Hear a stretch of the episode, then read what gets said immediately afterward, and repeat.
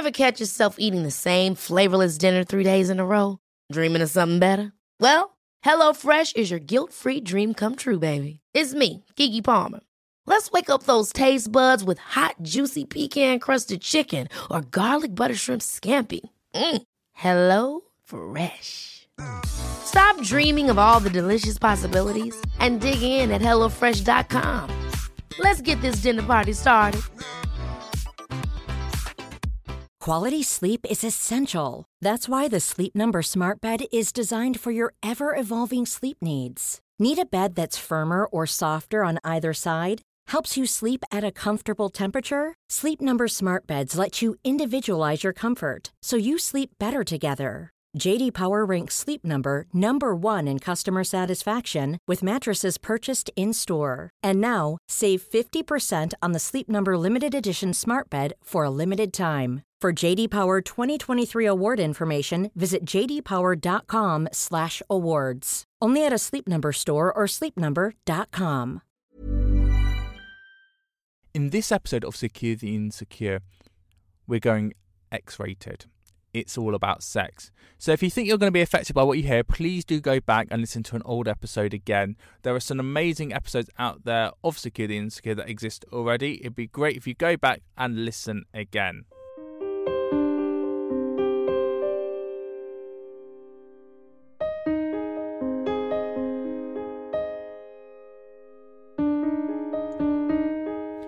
And welcome to Secure the Insecure, the podcast where I say it's okay to not be okay. I'm Johnny Seifer, and every week I'm joined by one very special guest.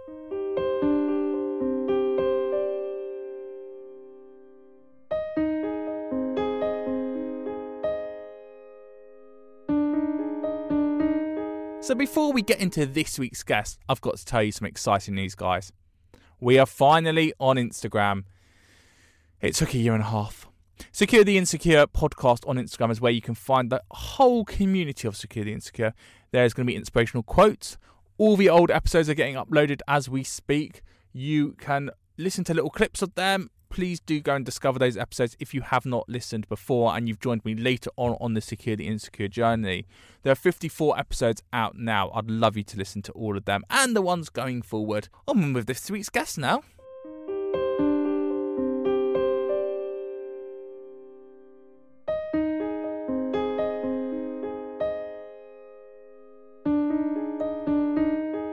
Now, I want to ask you three questions to start this week's podcast. When was the last time you spoke to your friends about sex? When was the last time you looked at your body and you thought, I can be attractive to someone else? When was the last time you decided to take your sexual activities to the next level as we explore the insecurity when it comes to just even opening up that conversation about sex? So, I want to introduce you to my guest this week. It was 15 years ago when my guest, Emma Sayle, a PR guru turned sex god, launched her company Killing Kittens, the go to sex party place to be seen in all your glory. Mostly used by girls, this is where you can explore all your sexual fantasies in a safe space with 180,000 users in 12 countries. Hello, Emma. Hello, how are you? I'm all right. This is I'm I'm like quite scared for this conversation, but also again already feel a bit liberated that we're even just opening up this conversation about sex. Yeah, that's the thing. You know, I, I always say our sexuality drives us um, more than religion and politics. So why, is it, you know, why do we like whisper about it and feel so bad talking about it when it's the core of who we are? Well, literally, it. I mean, literally, it's how we started. When did you realise there was a gap in the market? I suppose to just even open up that conversation before even the parties came along. Um, I think what it was, it was just I had this. I always say I had this like anger in me that just kept being stoked and growing up and grew up in the Middle East and just seeing the way women were treated, just seeing the double standards um, of how you know men could sleep around, they could talk about their conquest, they could talk about anything to do with sex and get a pat on the back or told they're a legend, and women were slut shamed the whole time and had no voice in the bedroom. Um, and it just sort of, it just kept making me angry. And then I was watching Sex and the City, and that sort of kind of started that whole woman talking about vibrators and stuff. And um, and yeah, I just thought, nah, um, I want to create a space, and actually it has a lot to do with me. I was just very insecure, like 25 year old, and kind of wanted to create somewhere that actually, you know, I kind of thought, well, if I ever had that world and those opportunities and without any judgment, then maybe that would make me feel more secure. And um, so it was sort of, yeah, it kind of just, well, oh, it was a three day wedding in Ibiza and I hadn't slept three days. So, um, and it just suddenly went, right, this is what I'm doing. So there was no sort of massive business plan, but it was something that had been burning for years in me um, to suddenly go, right, enough. Um, and you know, women's sexuality needs a safe space and no judgment, and where we can be completely in control, like online and offline, and speak to people. Because a lot of girls didn't want to speak to their girlfriends about anything to do with sex as well, for fear of being judged. I grew up an army brat, moved every two years. I was at boarding school for ten years. Um, so to be honest, I wasn't massively sexually active as a youngster because I was at an all girls boarding school in the term time and then living out in the Middle East in the holiday. So it was kind of the best chastity belt dad could have put on me, to be honest. So it kind of, I was more watching, and then at university, sort of more watching, and that's when I kind of started myself to explore a bit. But again, there was that huge shame and guilt of doing anything. So even if I wanted to do stuff, uh, most of the time I'd stop myself for fear of judgment and think, well, I can't do that because, you know, I shouldn't. That's the thing. And you know, women we have this kind of messaging in us that we shouldn't behave like that and we'll be judged and it's wrong. That made me more angry. Well, it's interesting that you were in a boarding school with girls that you were sharing, I presume, dorms with. Did you open up no, that? there, was, there was there was no fiddling. If that's what you're questioning. no, no, I wasn't going to go that far. I was just going to say, was the conversation even open there into when you were all, I suppose, for better them exploring yourselves? Yeah, to be honest, it was. I think being in all girls school, um, you did have these open conversations because you the boys weren't in the mix, so you didn't really have any of that awkwardness. Um, so, but everything from periods and masturbating, and you just spoke about it. We, you know, we were way more open than other girls I know who went to day mixed day schools. You were in the dorms and you'd lie in bed and they'd be chatting, and you know, it was sort of you chatted about everything. I think that, and we were, you know, very open at home. So I was never there. Were, I was I wasn't brought up in a house where you couldn't talk about sex or anything like that. It was a very open-minded house um, where everything was discussed. But to me, it was kind of well. That's fine, you discuss that, but the reality is it's double standards and women don't really have a voice. And when I did sort of become more sexually active, it kind of was even clearer to me that there was this massive double standards going on and women couldn't do what we wanted to do. And also, we weren't asking the questions, we weren't discussing it properly. We didn't actually really think we had that voice because you've been brought up to be pleasers. You see sex as you are, it's a penis and a vagina, and the end point is a man coming. That's what people see when they hear them having sex. So already that's a massively patriarchal view of what sex is. So to me, and like launching KK wasn't for everyone to actually have full on sex. It was to have the conversations to learn, to be educated, to you know, it's, women's sexuality is like there's a thousand shades of women's sexuality, and sex encompasses so much. And it's not just a penis and a vag when it comes to women and sex. Um, so it was sort of creating that space and most of the events we do now are the webinars and workshops. They're all around education, and yeah, that's what that sort of Killing Kittens is now. It's just sort of normalising the conversations around sex is the the main aim of it all. Do you think if Killing Kittens was around, but when you were in that boarding school with those girls, that anything would have been different for you in terms of those conversations? I think we're in a very different world now. I mean, this was 15 years ago, and the change I've seen over 15 years of doing this business um, is huge. And I, I look at girls in their 20s, and they don't have what I had in my 20s, 20 years uh, years ago. It's a completely different playing field. You don't have that judgment, you are when girls can explore, they can, you know, there's massive when it comes to gender and sexuality. There's this entire spectrum. Now there isn't. When I was in my 20s, it was either you were straight or you were gay. It wasn't really the bi bit in the middle, or if there was, you weren't. You didn't really talk about it for fear of judgment. Whereas now, you know, it's sort of thousand shades of bi, and then and and like yeah, pan pansexual, polyamorous, you know, bisexual. It just you know, there's an entire when it comes to women and sex, and And women kind of tend are very much on the spectrum. Like every we're constantly evolving, we're constantly changing it isn't that black and white anymore. So it would have been nice to have it around 20 years ago when I was 10, but that society evolves, doesn't it? So I last week had Chloe Madeley on, who's got the Couples Quarantine podcast, which you were also on, and you were saying on there that girls are more likely to want to explore with other girls and find girls attractive, which boys would never do. But girls are more instinctive to look at another girl and go, oh, they're good looking. So there's something about that as well, about just even opening up the conversation in themselves about trying these different types of a- uh, yeah, activities. I remember saying it when I launched 15 years ago. That was one of the things I'd say. It's like all girls are naturally bisexual and bi-curious, and girls I know would be like, that's bollocks. And I'm like, it's not. There's a sexual spectrum. Alfred Kinsey Kinsey Institute found from like 0 to, well, 1 to 7, whether you're really straight or really gay, and women tend to be 3, 4, 5. So bang in the middle. So it's a natural thing in us, but religion and society and culture has squashed any form of like women having a voice sexually and being able to admit anything. And we, you know, we're so, it's the one, when you look at the science of sex, it's the one science that is so clouded by all that external influences into it you know, most of the time when it comes to science, it's very, you know, those are the stats, those are the data, that's what it shows. And even with the science of sex, the data and the stats show something, but it's just all overridden. It's very interesting because if you think girl on girl uh, in a younger uh, uh, generation, it's very much going clubbing and a girl and a girl kissing on the lips. And then from Yeah. a male side, it's like, way, two girls, threesome, lads, lads, lads. There's that weird conversation there, isn't there? That the girl doesn't feel they can actually go on for the full on snog with the girl anything more. There's the conversation with the guy that thinks it's a, he's a lad because he's got two girls getting with each other in front of him.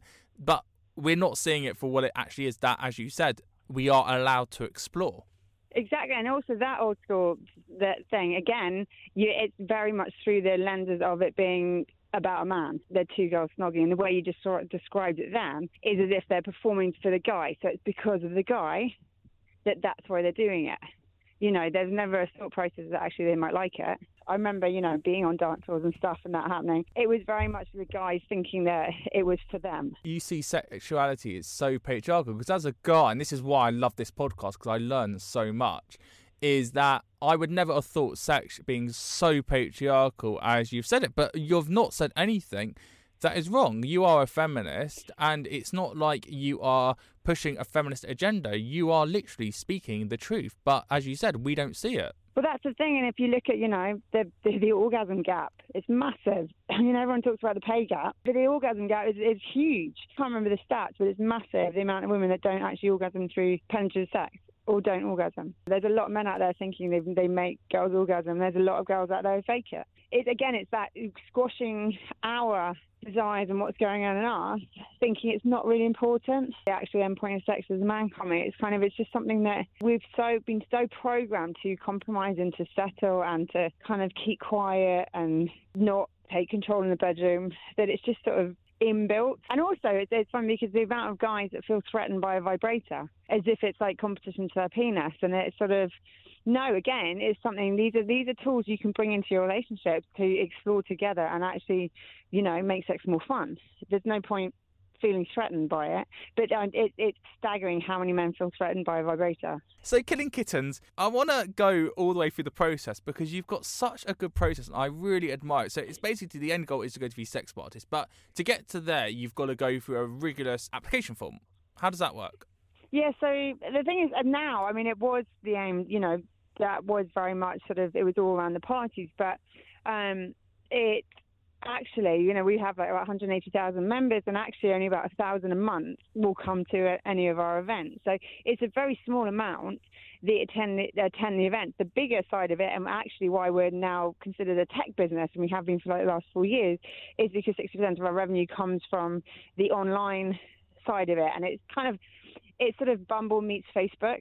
So there's a massive dating side to it, there's a social network side to it, um, and it's that community side of it. So you, anyone can join. You can sign up. You can join. You can be part of that community. You just have to sort of verify a bit like joining Bumble that you're a real person and upload a, soci, a, a, a selfie and doing a particular touch your ear nose or that kind of thing. But if you then want to come to the full-on killing kittens parties, you have to be a member of the Kittens Association within the platform, and that's another registration, and only women can be members of that. And you have to give your reasons why you want to join and why it's so important to you.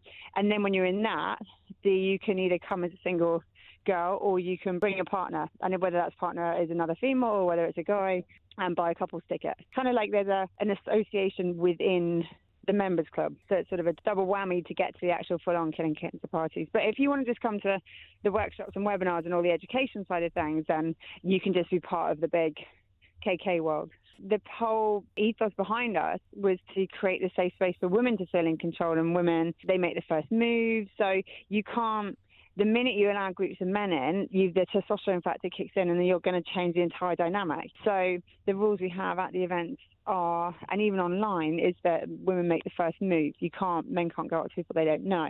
They have to wait for girls to approach them, and, that, and that's the thing. That's what it's about. If you wanted two guys or more than two guys to be able to come along, then you might as well just go to a nightclub or a bar. This is what I'm quite interested about. You've got workshops and you're opening up this conversation, you're building a community around sex, and you're giving a safe space for sex to be spoken about. But some would argue that sex should be kept private and in the bedroom, that we shouldn't be speaking openly about it. I know obviously we're talking why? openly about it now, but that question is why?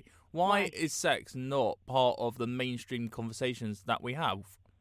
Because that's the thing. If you look, basically, if you look back through history, before the 18th century, women actually were the ones with the we were the more proactive sexually. You look out of the Western world, and you have tribes that are very matriarchal, and women are very sort of able to explore their sexuality and and sleep with as many partners as they want, and there's no judgment. You, the minute 18th century, 19th century kicked in, here it suddenly became about religion. Um, it suddenly became about religion and everything was around this family unit. And to get that family unit and marriage, it was very much, well, control that the women and that's they're going to be the wife and they look after the children, they have to stay at home and that's how you're gonna you're gonna protect this family, this marital unit. So it was very much you know, religion has a lot to answer for. But it's not that's the thing. It's not a natural thing for us not to be sexual and not to speak about it, and especially for women not to be sexual. It's not natural. It's just something that's happened since the 18th, 19th century. And then kind of science took over, had the battle with religion in the 20th century, came into it, and that's what's sort of happening now. It's only been the last hundred years. I mean, the female orgasm hasn't really has been around for less than 100 years has been acknowledged for. it. It's not a long time. That's the thing. When you really look, question it and look at it, you go, it's just sex. And as I said to you, our sexuality drives us. So as far as I'm concerned, you should be able to sit at a table and discuss, you know, the latest workout plans you've read about, or the latest diet plans you read about, and the latest sex stories or positions you read about. It should it should be as normalised as that. You're also changing the conversation and the dialogue around body confidence because if you've got these sex parties, you're gonna one would have to be undressed. So you've got all these girls hopefully walking around completely naked, feeling free. It doesn't matter their size, shape, colour, diversity, background. Yeah, exactly, and that's what we've always said. And that you know, we have a thing, you know, hashtag kitten and proud, and we we've been doing these photo shoots every year with all our marketing campaigns and and flyers we used. We last year, well, the end of 2018, said that by the end of last year, 2019, we wanted every image across our site to actually be real members that that's exactly that. It's sort of it's kind of being sexy is an attitude. It's not a shape. It's not, and it's that empowerment and disowning it and that confidence. It comes under sexual confidence, and then it, you know you've got that. Then it doesn't matter size or shape or culture, race, whatever. So then COVID hits, the party stop, and you've moved as everyone else has to Zoom, and you're doing these Zoom workshops, Zoom sessions. Tell me about how the Zoom style works, because one could argue, as again from a male gaze, that it's basically free porn without going on Pornhub. Yeah. Um, it, I mean, there is an element of that, but it's still for members. We literally, within five days of lockdown happening, moved the Friday night parties to virtual house parties. Um, it's just, as I said, at the end of the day, what's been like sort of the main ethos and the main thing behind us is our community and that community spirit and sense of belonging. And it's not necessarily, you know, why it's all about being able to get your rocks off type thing. Um, that's not what it's been about. So it was kind of we knew we had to keep that community going, and that's why we had the house parties. We were moved. We were basically from January, we were moving all our education workshops into like online virtual webinars and workshops anyway. So we were already doing that, and that's it. And we've been doing them every Friday night. We've had them and we're doing on them like Australian time zones, New York time zones, girls only ones, and yeah, they've been going well. But what we've had is a lot of people coming to them who 50% of every single party are people who would turn around and say they're either new members who would never have considered joining or going to an actual party before COVID hit. They're also a load of members that have been members for years, but they've never been brave enough to take the plunge to come to an actual party. But when they can sit in the comfort of, you know, on the sofa or on their own beds and be part of it, and that's the thing. It's kind of, it's actually just, as I said, it's that it's that community and the belonging and the you know massive part of of what all the shitstorm we've been in for the last six months is that isolation and that lack of social contact, which, you know, as human beings, we are social animals. So it was something that we've, you know, we were really adamant about of providing something because a lot of members are, our members are singles and they, you know, they live on their own. And it was like, well, we've kind of got to do something. And yes, nothing's going to beat the actual full on KK physical parties. you can't replicate that across AI, VR, any kind of clever digital is never going to replicate that. And yes, as soon as social distancing stops, we will be back within days with all our main parties.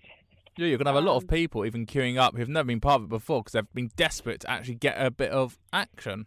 Yeah, so no, that's the thing. We we know we're not worried about the party side of things. We know within a few days. But you know, people think we've suddenly switched to being tech and and digital, but it's not. I mean, as I said, we've been considered a tech business for four years. We we spent the last three years building this new platform, all singing, all dancing, like social network platform and app. We were always doing anyway. It's just suddenly co- it's just happened to coincide with COVID, and our offline events just annoyingly, you know, overnight suddenly that switch went off. So which we could have done without. The whole virtual digital side of KK has been sort of there and growing at pace, and all we've been focusing on for the last three years. So when it hit, it wasn't this sort of sudden panic of shit, everyone's going to lose jobs. We haven't actually. No one's lost any jobs. So moving to the next generation, then, you, uh, if you're uh, if you're okay talking about your children, how have you brought them up, knowing what mummy does? Because you know, I'm sure you've done show and tell, bring mum to school, mum tell me, no, you know, about no, your career. not yet. Because my my kids are only five. They're five, three, and two. Oh, two years so time. We, haven't we haven't we haven't hit yet. Although the five year old can now read and ask me what killing that he knows my mum's business is called killing kittens. So, um, but we've I mean him. Eh, but when he asks stuff, it just comes. You know, I just say it how it is. He asked me what the three-year-old Willie was called.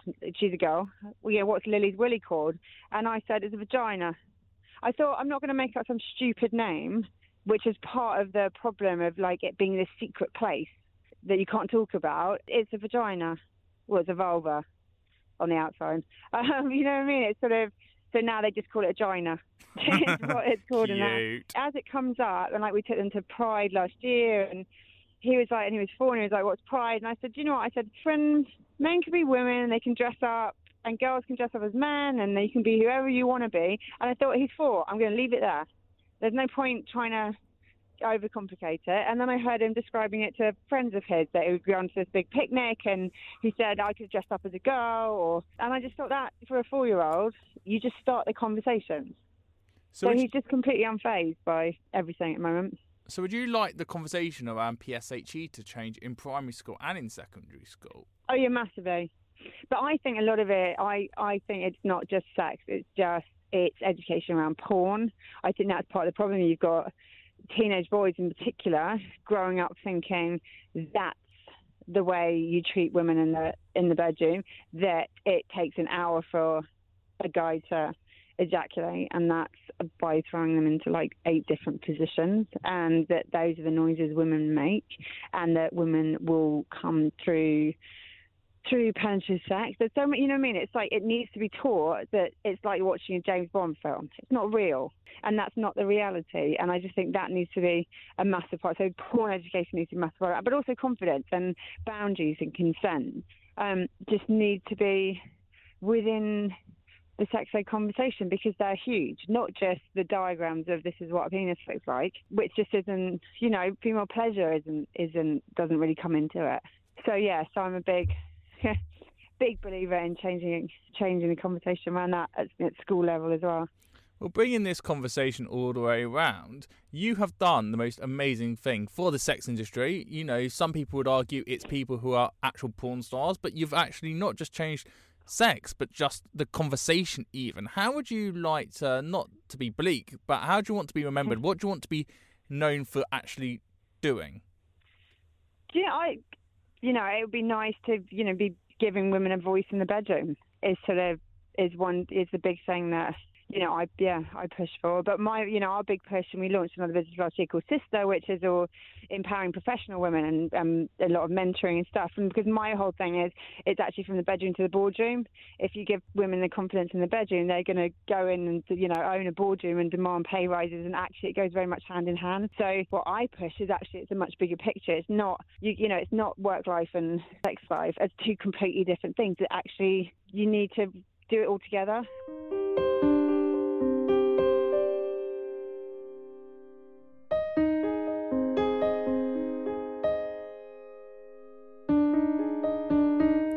Emma Sayle there, owner of Killing Kittens. Oh, I feel quite liberated. I think it's one of those things that I'm such a Northwest London Jewish boy that I would never really ever have those conversations. And that's why I love doing this podcast because I get to have these conversations and learn so much. I never saw sex being so patriarchal, and it started to change the way I look at it now and the whole industry as a whole. Now, if you've liked what you heard, please do rate the podcast, like the podcast, and subscribe to the podcast. I can't make this podcast successful without your help. And to go the extra level, we are now on Instagram. I know it took me a year and a half. Secure the Insecure podcast on Instagram is where you can find us. You can see all the old episodes. I'm putting them up week by week and I'm putting inspirational quotes up and I'm just giving you that space where you can speak out. And I really want to build that Secure the Insecure community on that platform, Secure the Insecure podcast on Instagram. Please do join that community. Give it a follow, find an inspirational quote, look at an old episode, and really just be part of my community. I'd really appreciate it. I've been Johnny Seifert. Thank you so much for listening. Until next time, thank you and goodbye.